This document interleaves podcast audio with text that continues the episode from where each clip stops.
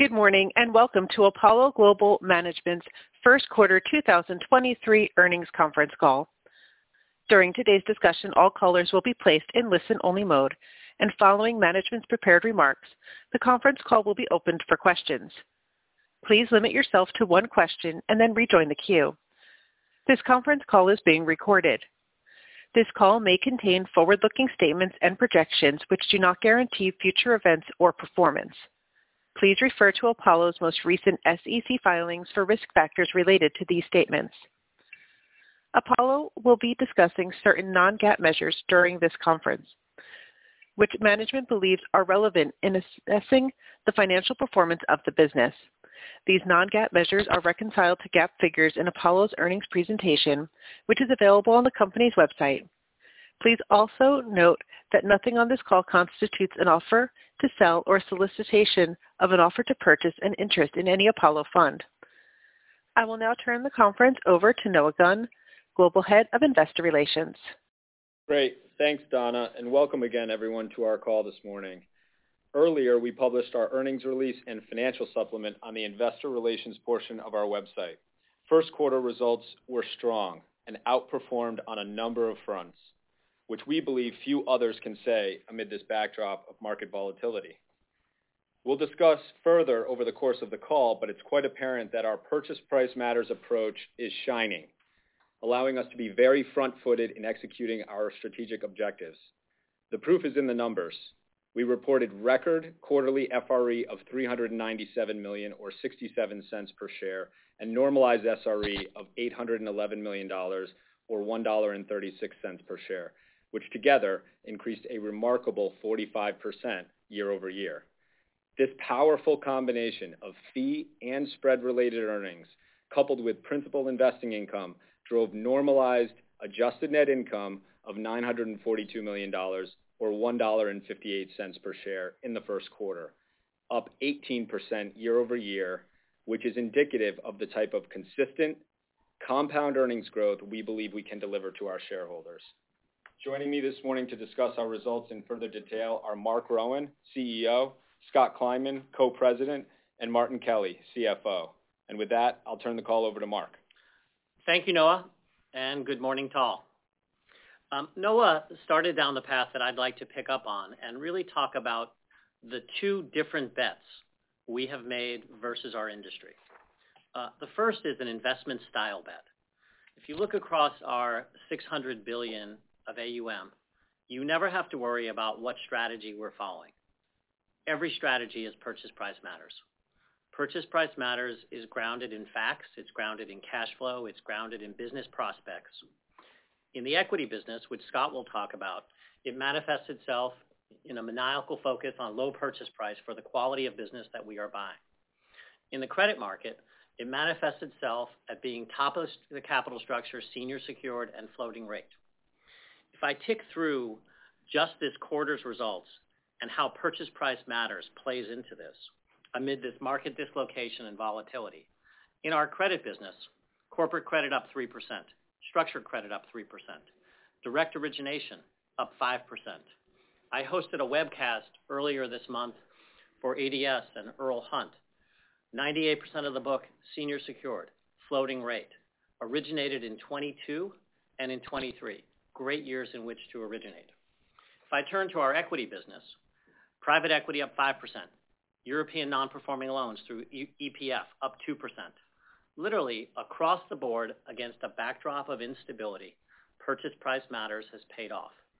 It is really hard not to chase the hot dot of momentum and liquidity, especially when it goes on for so long against a backdrop of money printing. But that, in fact, is what we did and why we are where we are today. The second bet I'd like to talk about goes back to our Investor Day in October 2021. We told you at the time that we were going to make a different bet than almost everyone else in our industry. And If you look across our industry, some have bet on real estate equity, some have bet on infrastructure, some have bet on subordinated debt in BDCs, some have bet on growth. None of these in and of themselves are bad strategies. And in fact, some of our competitors execute against these strategies quite well. but these are not our strategies. The bet we told you at the time that we were making, if you looked at the vast majority of our AUM growth, was on fixed income replacement.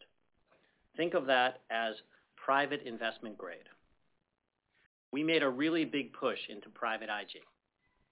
Different than private credit is how private credit is normally talked about, which normally means levered loans and below investment grade. We are the investment grade version. This quarter, our yield AUM was some 440 billion. And while that sounds quite large, and it is the largest of the private credit businesses, this is against the backdrop of a 40 trillion market that we estimate that we would otherwise be looking at. We are simply not significant in the market, and this is the best news. We are large, but not significant. That's a position I like to work from. Think about who we compete with and who we don't compete with. The press likes to frame private credit as an enemy of the banking system.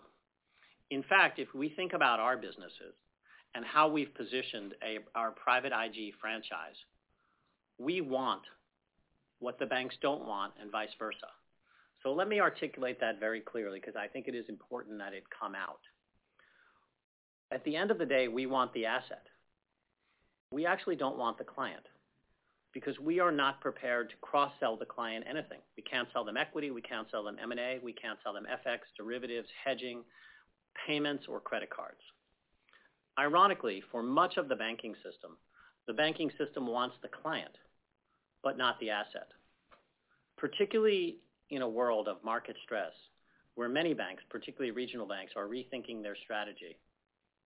I like where we sit in the food chain. I like what we're focused on, and I believe we are very well-positioned. In a time of market instability, against a backdrop of a good entry point for credit at higher rates, the world is looking for safe yield. Insurance companies, including our own insurance company, Athene and Athora, need safe yield. Competitive insurance companies need safe yield. Japanese banks need safe yield. Pension funds, endowments, sovereign wealth funds need safe yield. Safe yield is, as I suggested, a potential replacement for fixed income, particularly publicly traded IG.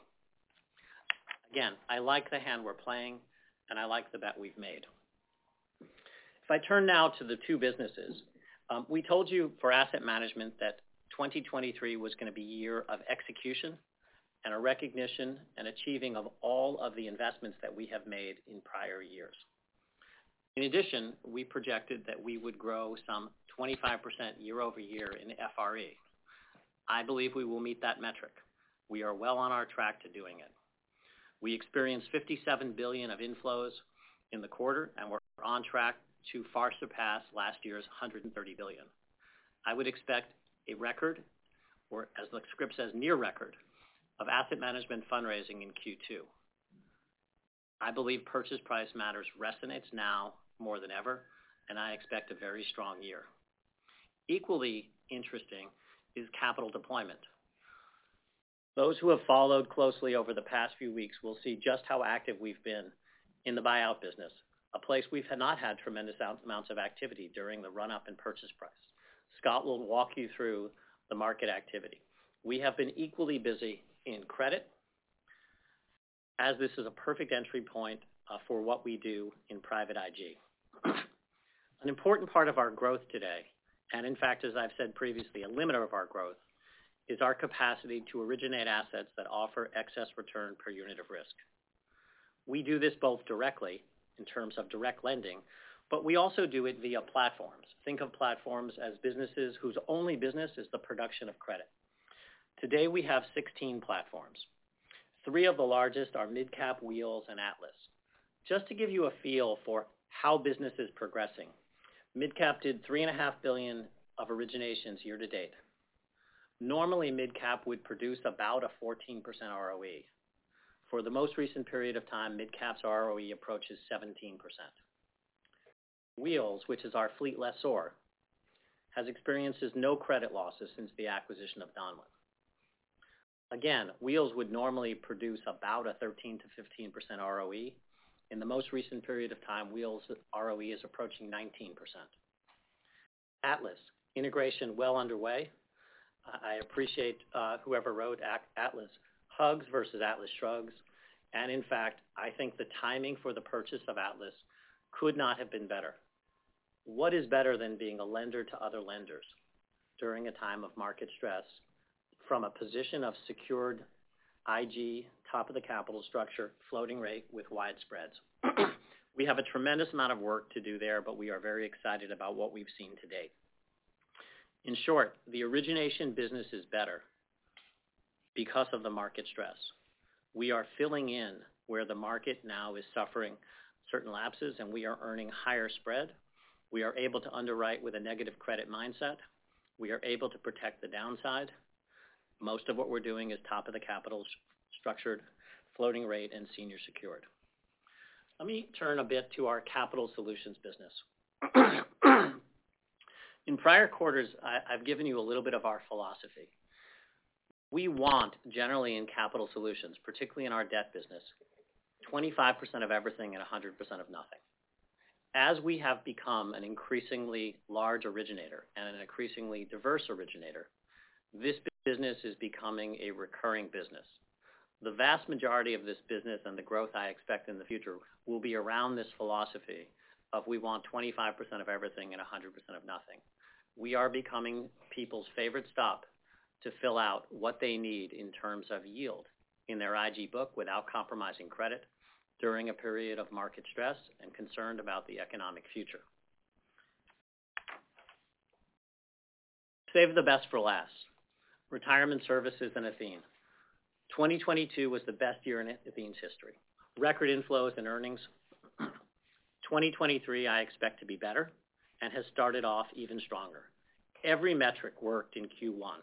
Normalized spread of 160 basis points, new business priced very attractively, leading market share, very strong sidecar capital formation, which we will update you as we have further closings. In short, inflows were 12 billion in the first quarter, roughly about the same as 2022, and I see this a little bit as the golden age of annuities. Consumers simply prefer 5% to 2%. It's, excuse me, it's not more complicated than that. We built and have continued to build our international insurance relationships. We now have three significant reinsurance relationships in the Japanese market, and I expect that to be five before year-end. I expect that we will generate some 5 billion a year annually of flow reinsurance from this market. And I expect this year, in terms of flow reinsurance, to be the single best year in our history, somewhere between $9 billion and $10 billion of flow.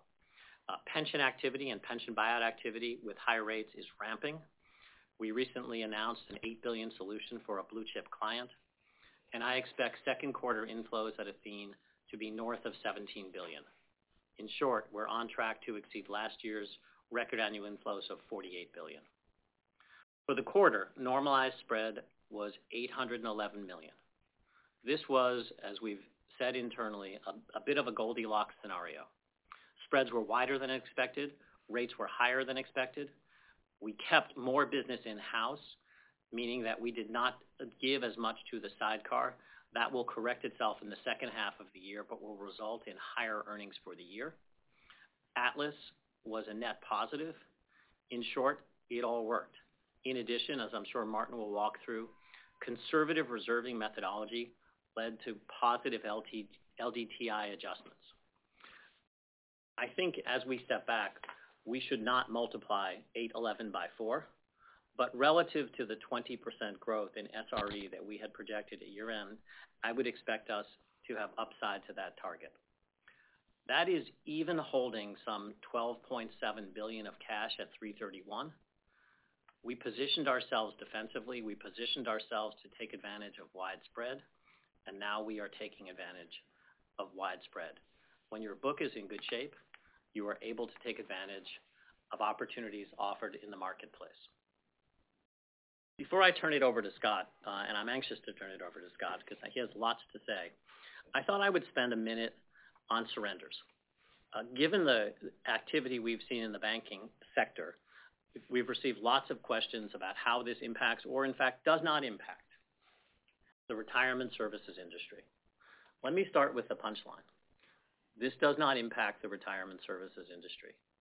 People who own annuities are saving for retirement.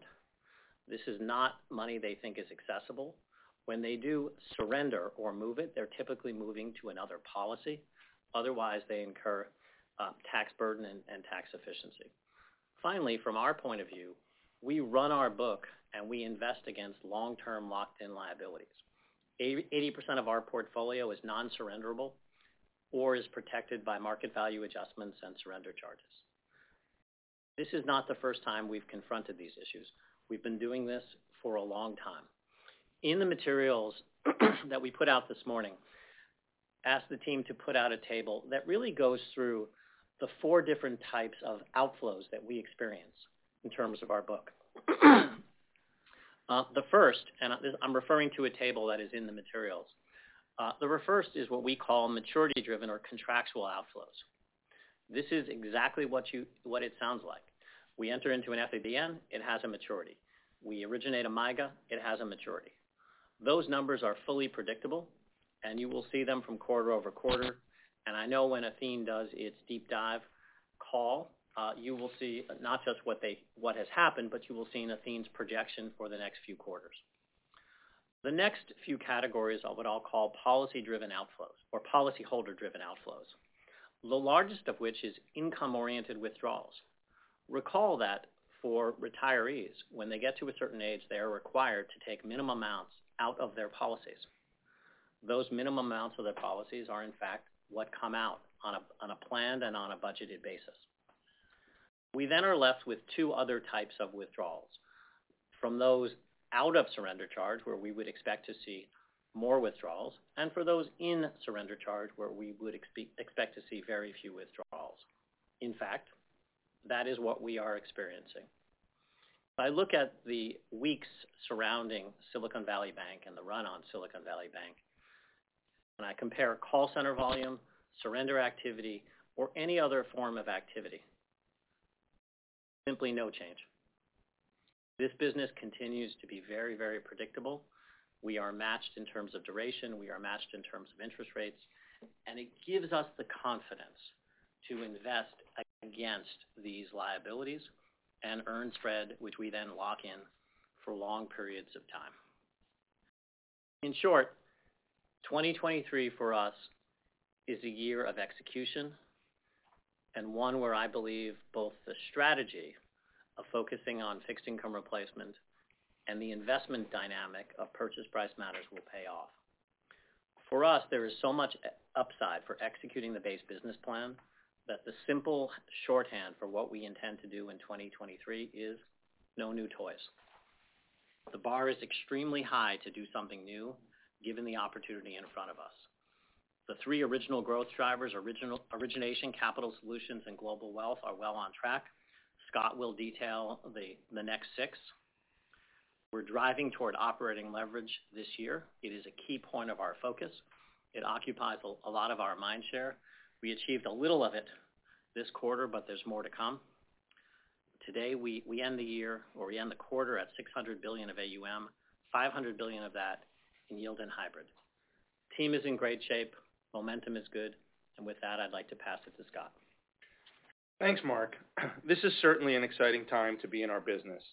As you can see from our results, Purchase Price Matters is succeeding in this environment, as demonstrated by strong investment performance in several strategies, including flagship private equity, direct origination, and opportunistic credit portfolios. We believe we're one of the few firms who can play offense in these periods of uncertainty, which was quite clear by the level of deployment activity in the first quarter. We signed four private equity deals since our last earnings call, and our current pipeline of opportunities is about 3x a year ago and growing. We announced the first acquisition from our latest flagship fund just last fall, and since then, Fund 10 has invested or committed approximately 6 billion of capital. The strength of our relationships and ability to structure complex financing solutions are really what set us apart when traditional funding sources are limited. For example, in the wake of market turmoil surrounding bank failures in March, we announced an $8 billion acquisition of chemical company Univar Solutions, an industry vertical in which we have long-standing expertise. And just last week, we announced the 5 billion acquisition of aluminum products manufacturer Arconic by our private equity funds. Our hybrid business is also thriving in this backdrop of higher rates, earnings pressure, and lack of appetite for bank-led syndicated credit. With corporates focused on deleveraging in the face of upcoming debt maturities and sponsors seeking exit alternatives amid tepid IPO markets, we're seeing increased demand for private market solutions via structured equity and credit. Accordingly, our investment pipeline for hybrid value is robust, and we expect the deployment environment to remain attractive for quite some time. With the dislocation we've seen in the banking sector over the past couple of months, we've been leaning into a wide range of investing opportunities across private credit platforms. We believe the breadth of our platform and the depth of our expertise puts us in a unique position to provide creative, flexible capital solutions to a range of borrowers, especially to those that may not be as widely serviced by traditional lenders. We're able to generate a low double-digit yield for first lien debt backed by good collateral. As a recent example, we agreed to invest 1 billion euros in a portfolio of high-quality assets controlled by Vonovia, a leading global residential real estate company, which provided a long-term, cost-effective solution for the company. Inclusive of this investment, we've originated over $18 billion of high-grade alpha transactions since the start of 2022. The pipeline of these types of high-quality, attractive investments is already significant today. Longer term, we think the opportunity to gain market share is even greater and spans an even wider range of asset classes, from corporate lending to all sorts of asset-backed finance. As it relates to fundraising trends, the long-term secular tailwinds driving growth and allocations to private markets remain intact, and momentum across our platform is strong. While recent market disruption has caused some observable shifts in market behavior, particularly with U.S. and European institutional investors based in the Middle East and Asia actually turned up their focus and seem to have viewed it as an opportune time to allocate capital. Individual investors were also quite level-headed, and we saw no material increase in redemptions from global wealth offerings and a steady build in new capital in the first quarter. On the product level, fundraising trends in traditional private equity are still facing some headwinds, but with a total of approximately 30 commingled and perpetual capital vehicles expected to be in market this year, we still feel confident in our ability to raise more capital than we did in 2022.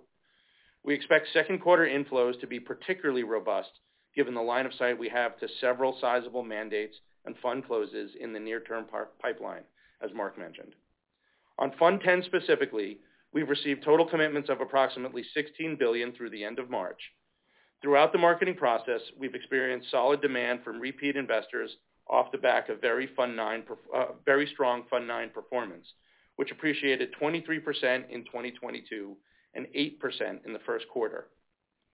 Looking forward, we have a great queue of investors in the final stages of documentation and currently expect total commitments to be in the low $20 billion range, with a final close expected over summer. The amount of capital positions us with one of the largest funds in the industry and with the flexibility to lean into a range of interesting opportunities in today's markets.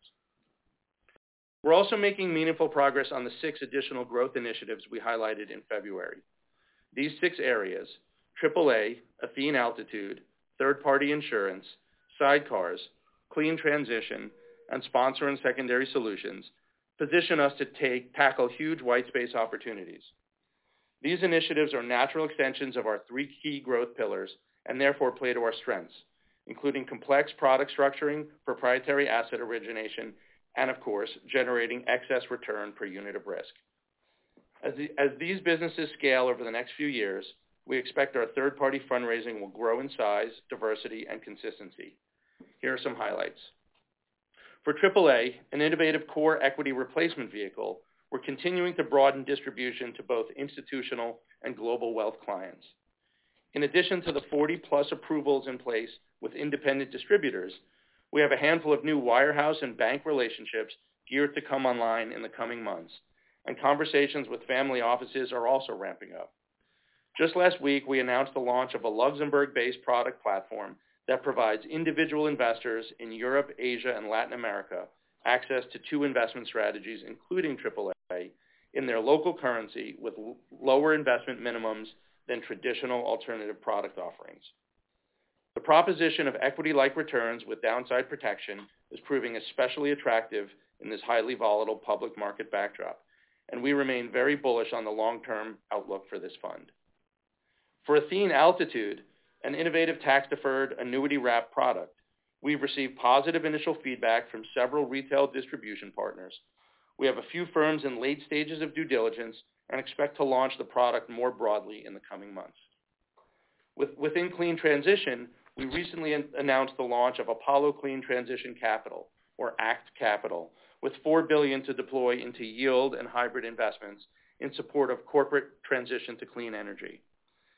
Meaningful seed investment from a strategic partner and our aligned pools of capital should enable us to build a diversified portfolio and investment track record from which we can eventually raise additional third-party capital.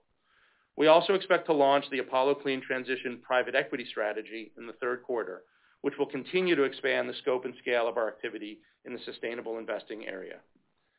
And lastly, we began raising third-party capital for our inaugural equity secondaries vehicle in the second quarter, which is part of our sponsor and secondary solutions, or S3 business. As a reminder, we began investing for this strategy last fall with a chunk of seed capital from a long-term strategic partner and AAA to help anchor the broader fundraise. Deployment activity has been strong since then, and the vehicle has committed over a $1 billion of capital in transactions led by S3. Combined with our three strategic growth pillars, these next six initiatives provide significant runway for growth. We look forward to providing updates as these exciting initiatives develop. So with that, I'll turn the call over to Martin to go through our financial results in more detail. Great. Thanks, Scott, and good morning, everyone. Um, so our asset management and retirement services businesses uh, clearly continue to create recurring and growing uh, income streams that demonstrate stability through significant market disruptions like we saw in the first quarter. Uh, almost 60% of our assets under management is comprised of perpetual capital, with the remaining concentrated in long-term locked-up structures. And the funding source for our retirement services businesses, as Marc highlighted, is highly persistent with predictable long-term liabilities.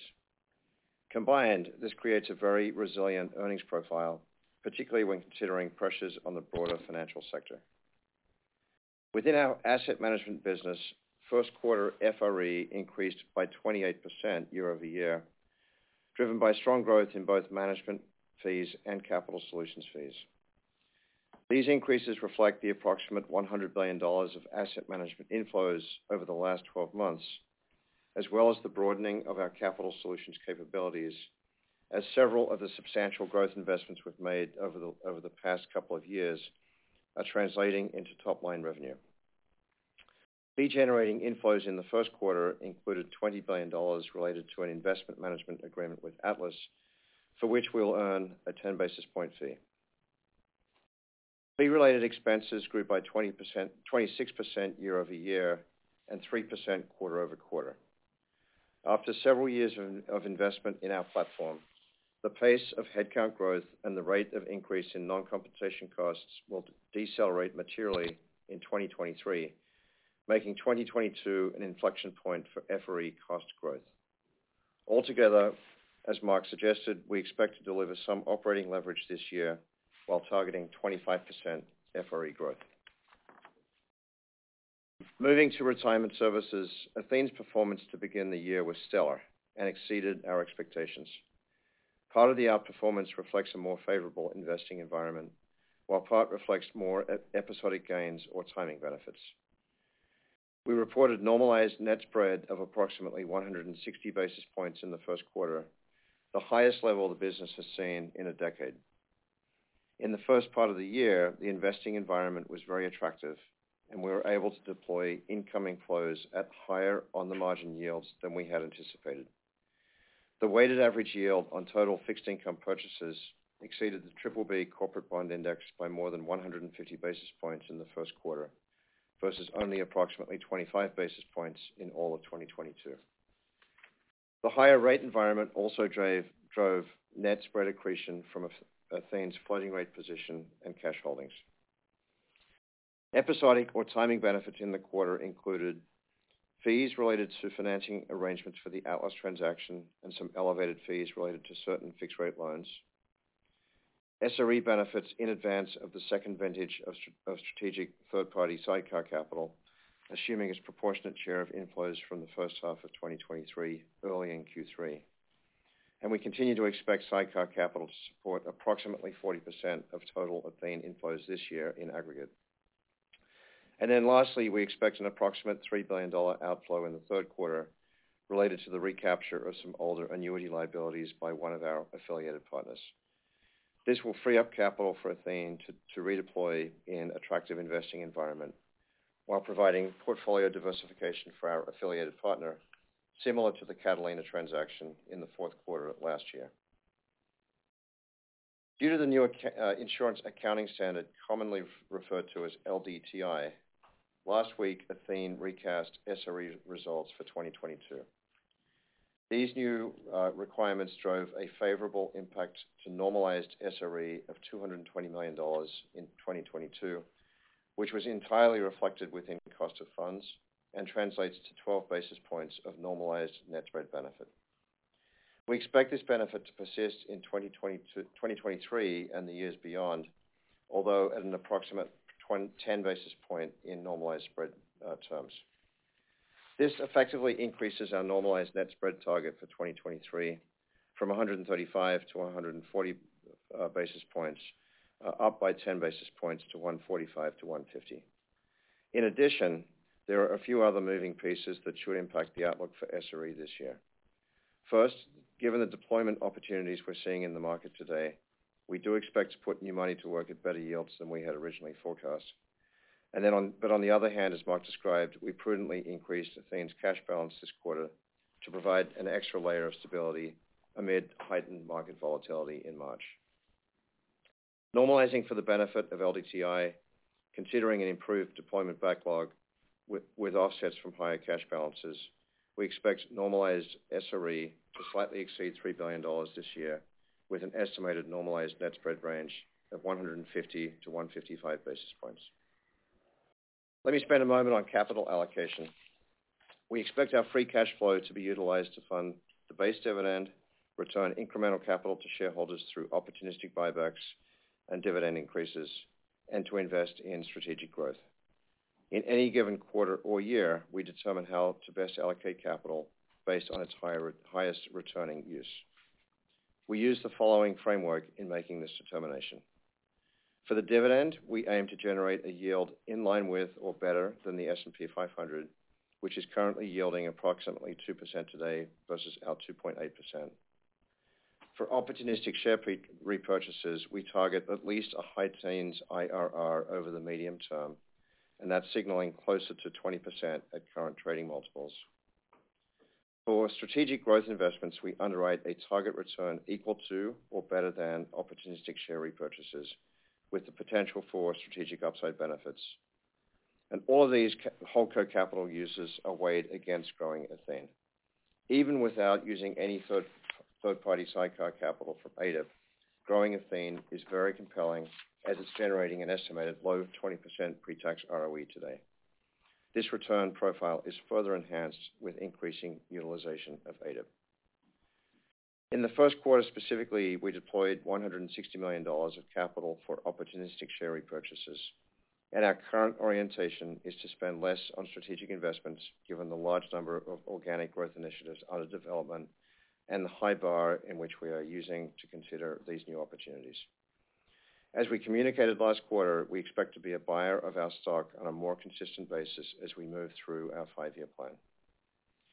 In conclusion, our financial results in the first quarter position us very well to execute on our strategic and financial goals for the year. We're busier than ever. We're highly focused on the significant opportunity in front of us. And with that, I'll turn the call back to the operator for Q&A. Thank you. The floor is now open for questions. If you would like to ask a question, please press star one on your telephone keypad at this time. A confirmation tone will indicate your line is in the question queue. You may press star two if you would like to remove your question from the queue. As a reminder, we're asking you to please limit yourself to one question and then re-queue for any additional questions. Again, that is star one to register a question at this time. Our first question today is coming from Alex Blostein of Goldman Sachs. Please go ahead. Hi. Good morning, everybody. Thank you uh, for the question. Um, so Marc, maybe we could start with the current environment. Uh, Apollo clearly built a really broad set of origination capabilities. We talked about that a bunch in the past, but the dislocation in the regional bank space is amplifying really the supply-demand uh, imbalance, I guess, that we see in the market. So, uh, given that backdrop, maybe spend a minute on areas you expect to be more active in among the existing platforms. Um, Are there any new asset classes in a way that that you could further lean into? And then maybe talk a little bit about third-party fundraising uh, that could get accelerated but what's going on in the credit space, um, call it over the next 12 months. Thanks. Okay. Um, We are, as you know, broadly focused on scaling our private credit business. Our private credit business is different than most other private credit businesses in that the majority, and the vast majority of it is fixed income replacement or private investment grade. This fits very well with the space that is currently in retrenchment by the banking system, because the banking system historically was not a risk-taker. They were an accommodation, top of the capital structure, senior secured. We, in fact, are top of the capital structure, senior secured and floating rate. If I step back, de-banking has already been happening across our country. Uh, following Dodd-Frank, which essentially encouraged the development of bank replacement by investors. Banks, we estimate, are less than 20% of all debt capital in U.S. capital markets. Given what's happened in regional banking, I expect that to become more of an investor marketplace. The way the U.S. banks today in the investment marketplace is indirectly through securitization. If you look at growth in CLO, growth in ABS, growth in other forms of securitization, you're seeing essentially how America banks today. Atlas, the Credit Suisse Securitized Products Group, along with Redding Ridge, along with MidCap, along with the Wheels Donlen, and the other platforms we have built, are all focused on this marketplace. I would expect, Alex, that you will see a tremendous tick-up in securitized product relative to traditional direct lending. And it's a space that I believe has a lot of white space and where we are incredibly well-positioned. And I would expect, uh, in later quarters, that we will see fundraising develop around this. Investors, particularly those who have uh, essentially invested in the first round of private credit, are meaningfully underexposed to structured product and don't have great ways to have access to it. So I think this is actually a really interesting time for the platform and one in which we're well-positioned. Thank you. The next question is coming from Patrick Davitt of Autonomous. Please go ahead. Uh, hey, thanks for the question. Uh, on that point, um, do you have any kind of updated thoughts on how much annual origination capacity you think will come online with Atlas? And through that lens, as we look to your doing more third-party insurance business, is there any risk that it'll be harder for you to build that part of the business out as insurance companies might see Athene as too big a competitor? Thank you. So um, Atlas, it's hard to say on Atlas. Atlas had been a $70 billion book of business that I view as turning annually or every year and a half. Um, at the time of acquisition, we purchased roughly a $40 billion book of business. And so I would expect you should see somewhere $30 billion-$40 billion of annual originations. Um, we had, prior to Atlas, had originations running at close to $100 billion. Um, as you know, our five-year target is 150 billion of annual originations, and I believe certainly with Atlas, but also with the growth of the platform and what's happening with banking generally, Uh, I would expect that we would exceed that $150 billion of annual originations well before the date that we had projected. With respect to the competitive nature of our business, we really do honor this 25% of everything and 100% of nothing philosophy. Some of some of the people you would perceive as Athene's largest competitors are actually our partners in these origination platforms. Not only do we not want 100% of any transaction, we actually are prepared to share the means of origination with people who you would ostensibly view as our competitors. If I step back and again think about our business, more than 500 billion of our 600 billion of AUM is partner capital. where we're essentially working with the marketplace. Yes, private equity and transaction-based businesses are somewhat zero-sum. Someone wins and someone loses. But for the vast majority of business, if you are our competitor, either in asset management or insurance, and you wanna build, for instance, a CLO business in competition with Apollo's CLO business, not only will we give you equity, we'll give you warehouse, we'll warehouse collateral for you, we'll buy your liabilities, and we'll put you in business. If you wanna start a broker-dealer in competition with our capital solutions business, we'll fund your broker-dealer. We are simply not in competition with any one company. We are in a market where we are 440 billion of AUM, which sounds really large, but I assure you that the CEOs of the four big banks in the U.S. do not wake up every day wondering what the mighty Apollo is doing. We are fortunate to be really large, but at the same time, in a vast sea where we are not yet a relevant player.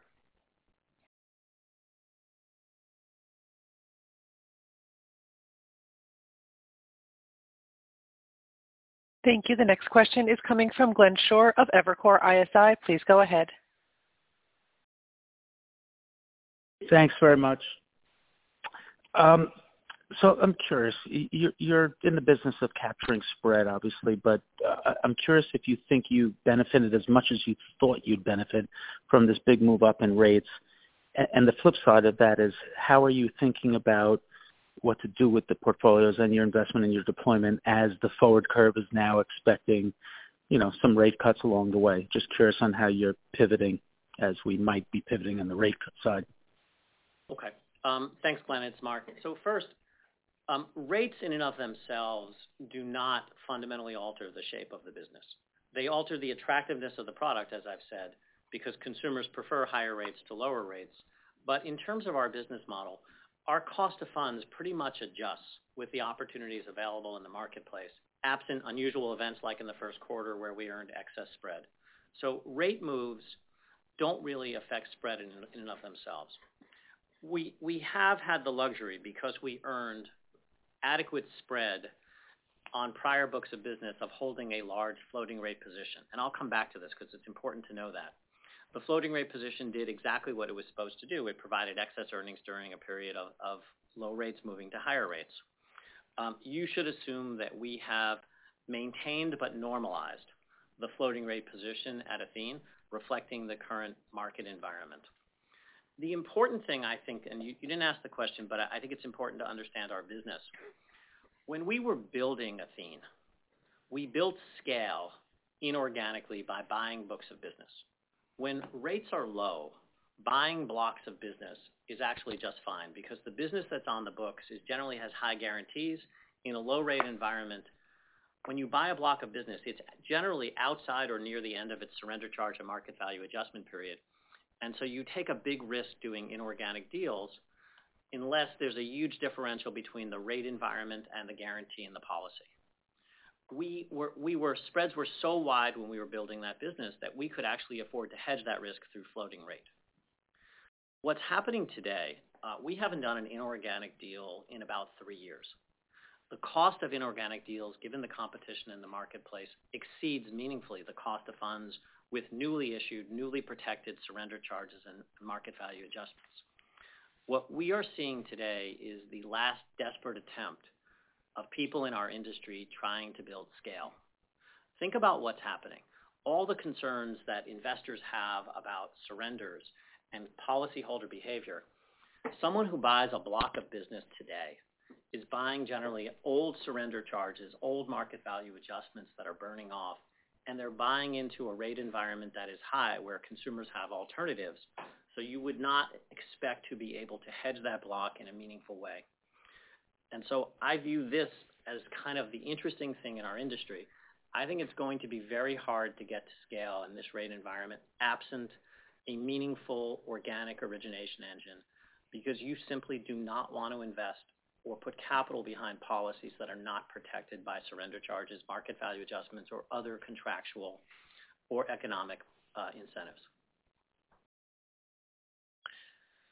Thank you. The next question is coming from Rufus Hone of BMO Capital Markets. Please go ahead. Great. Thanks very much. Good morning. I was hoping you could spend a moment on the ramp of AAA and maybe give us your thoughts on what you think the run rate inflows could uh, could be for that product around year-end. And was also curious on Athene Altitude and the potential there for tax advantage products. Specifically, I suppose, what products can you house within one of these VA wrappers, and what limitations are there? Because it seems to me like a no-brainer to defer your taxes if it's possible. Thank you. Sure. I'll start with the the AAA question. Um, so as I mentioned in my comments, uh, we are really starting to hit the the sweet spot of uh, adding distribution partners uh, to the AAA offering. To your question of where this could be on a Uh, retail basis, you know, we could be approaching, you know, half a billion to a 1 billion a quarter, uh, I think by the end of the year. Retail, uh, plus, one of the surprises we found is that this is more attractive to certain institutional investors than we've than we would have expected when we created the product. Uh and that, of course, is a little bit lumpier, but we're starting to see Uh, real progress on that. So um, in due course, you know, we've said in the past, this could very well be Apollo's largest product. Uh, and and I do really believe that eh, over the next few years, uh, this could be a product, you know, $20 billion, $30 billion, you know, billion dollars. Maybe I'll hit Athene Altitude. So we've articulated previously, and I certainly have been quoted publicly stating that over the next five years, I expect that high net worth investors will be better than 50% allocated to alternatives. That always elicits, you know, certainly a look because it is not where the people are today. But I start with a definition of an alternative. To us, an alternative is nothing other than an alternative to publicly traded stocks and bonds. And I believe alternatives go from double A to equity. So when I say 50% allocated to alternatives, I do not believe they will be allocated to private equity or venture capital or risk, but to alternatives in the newer definition that I've suggested. Today, you can buy from Apollo investment grade only yield. You can buy total return. You can buy opportunistic credit. You can buy REIT. You can buy BDC. You can buy our credit strategies hedge fund, and you can buy AAA, all wrapped in an Altitude annuity for an excess cost of 30 basis points with no further restrictions. We, as an industry, are in the early stages of addressing the needs of high net worth and retail investors versus institutions. One of the key differences is institutions are not taxpayers. They generally are pension funds or endowments or other types of tax exempts. So our industry has not historically been as tax sensitive. So if you think of the experience of a BDC investor in a high tax state, you know, an 8% dividend yield looks like 3.8 to the consumer. That's not as attractive as 7.7. But We are in an education phase, and the whole growth of alternatives is about education. And retail investors and their financial advisors first need to understand the products, and they are getting an education in products, and we are doing our part, and other firms in the industry are responsibly doing their part. Um, this next layer of Altitude and wrapping is yet another bit of education. So we are selling this product today mostly to high net worth individuals and family offices, and this product will get increased amounts of traction. As uh, Martin or Scott in their remarks suggested, uh, I believe we will have our first broad distribution of this at some point this year. And you should expect us, as new products come online, we will continue to build out the family of products under the Altitude brand. Thank you. The next question is coming from Michael Cyprys of Morgan Stanley. Please go ahead. Great. Thank you. Good morning. Uh, just a question on the retirement services business. You mentioned an increase in cash balances, adding an extra layer of stability. How meaningful is that? And uh, what do you see in the marketplace and when you look at your outflow profile that's leading you to do that? Uh, we saw an 11% outflow rate in the quarter. So I guess the question there, how do you expect that to trend over the next couple of years? And you mentioned a recapture of some older annuities coming up in the third quarter. What's the expectation to see more of those following uh, Catalina that we saw last year? So um, it's Marc. Um, in a normalized basis, we hold about 6.5 billion of cash. So this is about 6 billion of extra cash. For those of you I've seen in person or have uh, attended a call with, uh, I remember in the early days of the banking crisis, calling out to Jim Belardi and asking him to uh, give me the benefit of some leeway. I was going to ask him to do something that had no justification other than feel, which was to massively increase our cash balances at the point of instability. We were watching Credit Suisse and Signature and SVB. And Jim did that. And ironically, it's positioned him to take advantage of wider spread.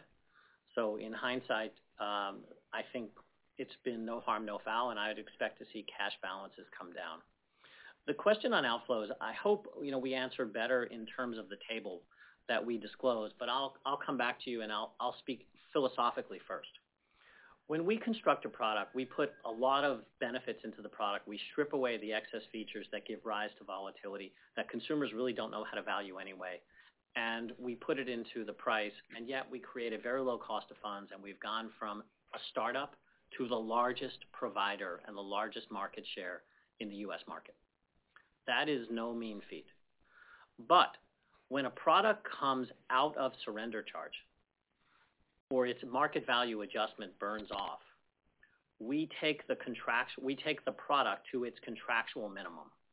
We want the product to surrender because we cannot invest and earn spread against a product that is redeemable at any point in time. This is true across the industry. It is not just us who follows this as a point in time. And recall, policies generally do not leave the industry. They recycle because otherwise people suffer tax consequences. And this is a retirement product. This is not a demand deposit. What's happening to us, and we are seeing the benefit of, is we were a zero market share, and now we're the largest market share. We are the benefit of this recycling at a point in time in the industry when rates are higher and therefore consumers are more interested in annuities, and the whole industry is up. We're just up more than about anyone else. So I come back to the specifics now in how surrenders work. The maturity cycle of contractual-based outflows will go up and down based on the business that we see or three, five, seven years ago. We can tell you pretty much quarter by quarter, and Athene will do that in their deep dive, what the contractual maturity-driven outcomes will be.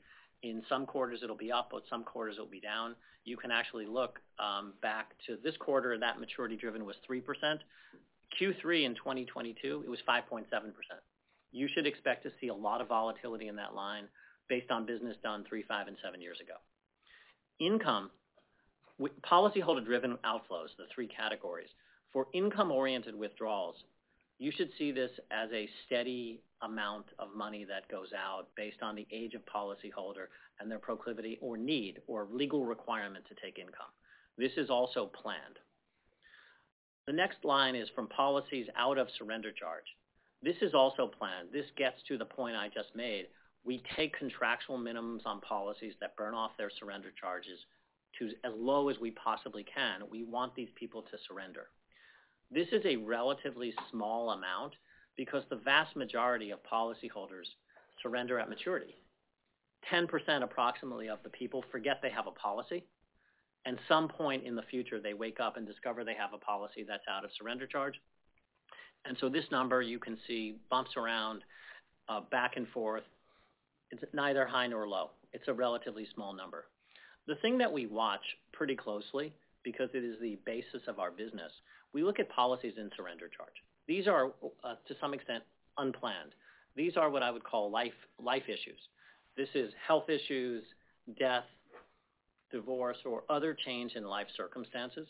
We generally don't see changes in these kinds of surrenders as a result of interest rates or financial markets activity.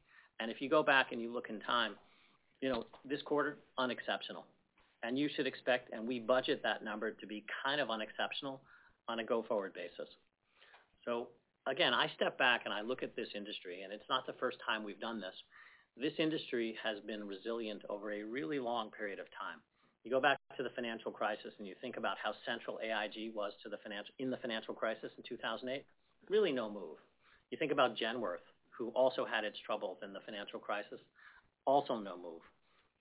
I don't see anything really going on here that changes the way I think about the business, and I think we will do the best job we possibly can to give you a prediction of outflows. And the primary thing that varies is maturity-driven, contractual-based outflows, uh, quarter by quarter. Thank you. The next question is coming from Michael Brown of KBW. Please go ahead. Great. Thank you very much. So Marc, Capital Solutions has been running north of $120 million or so for the last three quarters. It seems like it's playing a more uh, important role in the in the broader business here. Can you just expand a little bit more about what's driving on that growth here in this, you know, still very challenging backdrop? And is there potential to actually hit your $500 million target before 2026? It seems like you're certainly trending that way. Yeah, I'll answer that. Look, it's exactly what we've broadcast over the last, uh, you know, year year plus. As we've continued to scale that that ACS business, right? It's about inputs and outputs. We've continued to grow the number of origination platforms, the number of products flowing uh, into that, um, combined with, as we've scaled the ACS business and the number of uh, syndicators we have, you know, we touch more clients, uh, more market participants.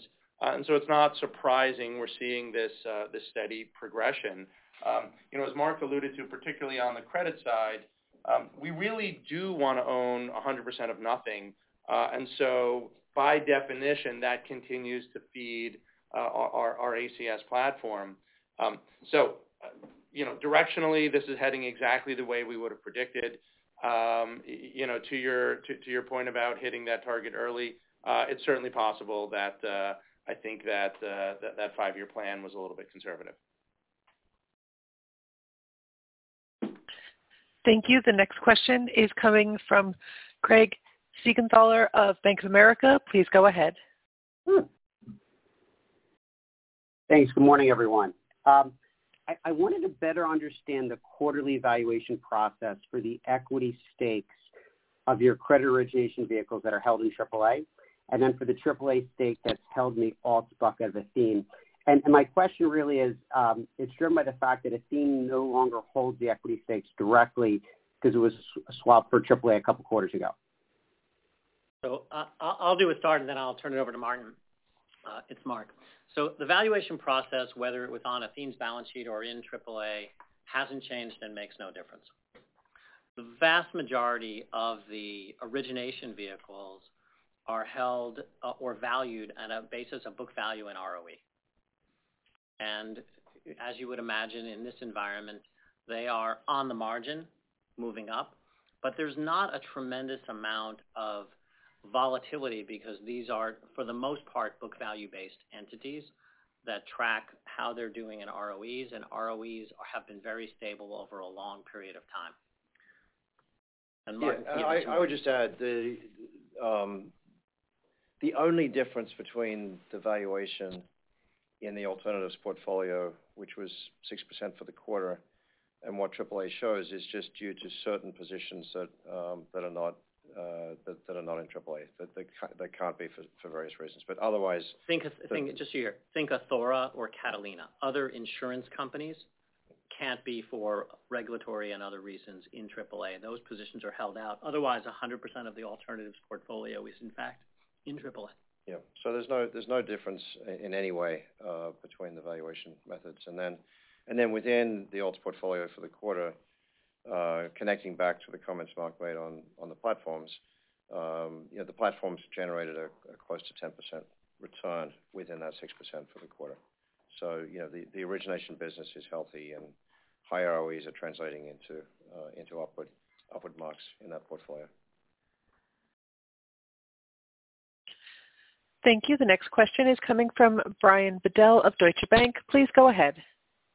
Great. Thanks. Good morning, folks. Um, Marc, if I can come back to um, a response you had to a question earlier on um, growth and securitized product and maybe just to compare it with direct lending, you know, to the extent obviously if we get a you know, a substantial pullback uh, over the medium and long term from um from the banking system, especially regional banks, can you talk about that opportunity in direct lending, but then obviously contrast it with your sort of optimism on securitized product? And is that going to sort of um you know take some of the share from direct lending, or do you see them both growing pretty substantially, and your participation obviously in both?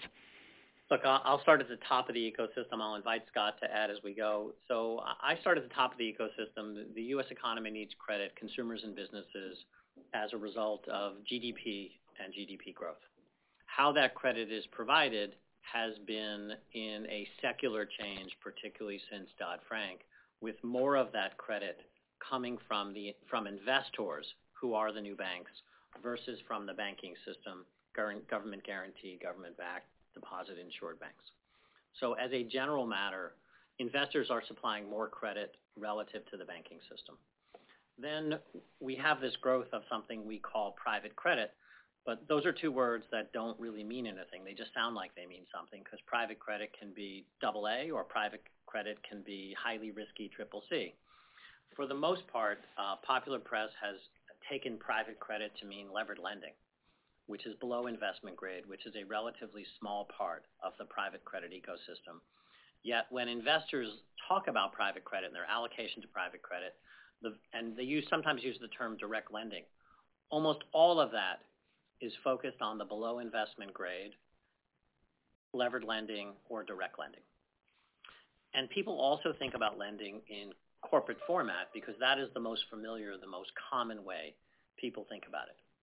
For our ecosystem, we love the direct lending below investment grade levered lending business sometimes. Right now, we happen to love it. There's not a lot of providers. Funds are still needed. We can make commitments underwriting in a negative mindset. We can earn wide spreads, and there's a shortage of capital, so we have good deal selection. Now is a good entry point to below investment grade levered lending, private credit, direct lending, however you define it. The point I was making is when you look at the macro of how the country is now banking in the investor marketplace, it doesn't bank primarily by selling loans in direct form to investors. It banks indirectly through securitization. When you look at the growth in ABS, when you look at the growth in other forms of structured product, that is now how America banks. And if you go to our website and you actually look at performance, not just put out by us, but put out by others, you would see that a fair read of all of the information available is that if you look at an investment-grade corporate bond today versus an investment-grade securitized product, you would conclude that at the same ratings point, the investment-grade securitized product is a better credit. Which just makes sense because what we've seen in the economy taking place is a significant pickup in the pace of technological change, consumer change, societal change, cultural change, and therefore, we've had more single points of failure in single investment-grade corporate issues. Think SVB, think Credit Suisse. Versus what securitization gives you, which is the benefit of diversification, which now has more value than ever. And it's not just Apollo saying this. This is almost everyone who has looked at the topic in an academic sense. So investors are, for the most part, exposed to private credit and directly lending in corporate format in below investment grade. They are at the early stages of fixed income replacement, of taking their IG portfolio and rotating it into something that offers them at the same ratings point, 200-300 basis points more. Insurance companies, others have been doing this for a really long time, and I believe that investors will also enter this market in a big way. And therefore, I think there's a lot of running room in the securitized marketplace. But once again, make a distinction between investment grade, which is a vast, large market, and below investment grade, which is an opportunistic, still really interesting market sometimes. Yeah, I would just add, you know, as you look back and and and think about the evolution of the direct lending or private credit market over the last decade, um, that's really been a single name issuer uh, you know, level, mostly at the sub-investment grade, um, as we've certainly been doing over the last several years at the you know, IG replacement level. Um, we look at the asset-backed opportunity and see a similar type of evolution over the next five to ten years. Um, it's certainly what we've been doing with our own balance sheet uh, for the last many years. That's been a key driver of the excess spread that we've been able to deliver. Um but ultimately, uh, we think the rest of the market is waking up to this and um, will be uh, just a huge, massive market opportunity. The difference being you really do need the specialized origination, the specialized underwriting to really be able to, uh, you know, be in that market. And and that's just a a huge uh, a huge benefit that we have that we've built. We've worked so hard to build, you know, over the last, you know, five, seven, ten years. Thank you. The next question is coming from Finian O'Shea of Wells Fargo. Please go ahead. Uh, hi, everyone. Good morning. A higher level question on private investment grade. As you produce alpha there and now share that benefit between the asset manager, the annuity policy holder, and outside owners of origination, for example, in AAA, do you see a tension on claims to that excess return?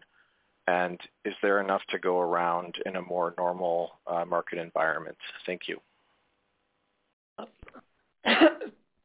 So it's Marc. Um, the short answer is no, but I have said previously, the capacity to produce excess spread or more broadly, excess return per unit of risk is the limiter of growth in our business. In alternatives, if we are true to what we're doing, we only exist to provide this excess return per unit of risk. Otherwise, investors should be public and shouldn't live with any liquidity restrictions. So it is our job to grow it and not try to grow our AUM any faster than we have excess spread per unit of risk. So far, we have been good at balancing that, but we look at this all the time. This is ultimately the cap, if you will, on an intelligent way to grow a long-term alternatives franchise that meets investors' needs. To to, to um, address, though, the three categories you you highlighted, right? The the underlying annuity holder um, gets the the the underlying rate plus some amount of uh, of excess that allows Athene's products to be attractive. You know, Athene captures the excess spread inherent in our origination machine to be able to do that. And AAA captures the return on the platform for being, you know, a creator of this attractive product. So it's actually quite a pretty logical uh, split as to uh, how that waterfall works. Thank you. The next question is coming from Ben Budish of Barclays. Please go ahead. Uh, hi there. Thanks so much for taking the question. I wanted to ask about the private equity franchise. I know you indicated that you expect to close Fund X this summer. Um and looking at the last several funds, you probably won't be back in the market for some time. But just a high-level question on how you think about scaling in that business. What are the sort of natural limits uh, to a private equity drawdown fund? And then again, understanding that the scaling in your business is tending to come from other places, but just curious about how we should think about, you know, the kind of forward trajectory in terms of, you know, the next uh, several funds in that business. Yeah, sure. So in our core private equity business, um, you know, we think we're operating at the right size. You know, a $20 billion-$25 billion uh, footprint gives us, you know, all the capacity we need to execute on the type of transactions that we think are most attractive. You know, a it's it's among the, it puts us among the largest uh, pools of capital uh, out there in in the private equity business. And certainly the types of opportunistic public to privates, you know, the scaled, stressed or distressed opportunities should they arise, Uh, that's the right size of capital. You know, meaningfully larger and, uh, you know, perhaps it's possible, but, you know, right now our capacity is sized, you know, our execution capacity is sized uh, to that level. And certainly the corporate environment, you know, that really does feel like the right size. Um, as we think about scaling, right, it obviously will come from other ancillary and, you know, related businesses. So whether it's our S3 business, our infrastructure business, our hybrid value business, uh, just to name a few. These are platforms that are still in the, you know, maturing phases of their scale and footprint. Uh, and we do ultimately see those reaching, you know, the next stages uh, in the coming years. Um, for core private equity, we think we're sitting, you know, at that sweet spot in in the $20s you know, uh, size platform. Thank you. The next question is coming from Adam Beatty of UBS. Please go ahead. Thank you and good morning. Wanted to ask about the pension group annuities channel for Athene. Sounds like you've got a healthy pipeline coming up there. Just wanna get your thoughts on uh, the impact of higher rates and maybe economic uncertainty on the level of demand and activity there, and then just how you view the attractiveness of that channel uh, relative to other opportunities. Thank you. Um, so it's Marc. So in, with higher rates, for the most part, Uh, corporates who are the primary people who execute uh, pension group annuity transactions find this more attractive because they simply have to contribute less to close a gap if there is a gap in the underlying. Now, I wish the equation were just that simple, but of course, it depends how they were positioned. Because if they were positioned in long duration bonds and rates go up, their gap gets wider. If they were positioned in equities and equities sell off, their gap gets wider. But for the most part, corporations considering pension group annuities have been guiding toward a strategy that gets them to a more market neutral place. Think shorter duration fixed income, less esoteric in the equity business. And so the benefit of higher rates is for this business overall, a net positive. This is a trust business that comes from having lots of capital by having an institutional capability to pass independent fiduciaries, and by having the know-how to do and onboard 100,000 clients at a time. There is a handful of companies in our industry who have met all those requirements. It is a competitive but less competitive market than the origination business, which itself is significantly less competitive than the inorganic buying of blocks business, which I've already given you my comments on, uh, which I think is, you know, in its final throes. So I for one I'm excited about pension group annuities. I think the team uh, at Athene is second to none, and the pipeline is as it should be. Thank you. That concludes the Q&A portion of today's call. I will now return the floor to Noah Gunn for any additional or closing comments. Great. Thanks for your help this morning, Donna, and thanks to everyone for joining our call. If you have any questions or feedback on our call today, uh, feel free to reach out to us directly, and we look forward to speaking with you all again next quarter. Ladies and gentlemen, thank you for your participation. This concludes today's event. You may disconnect your lines at this time or log off the webcast and enjoy the rest of your day.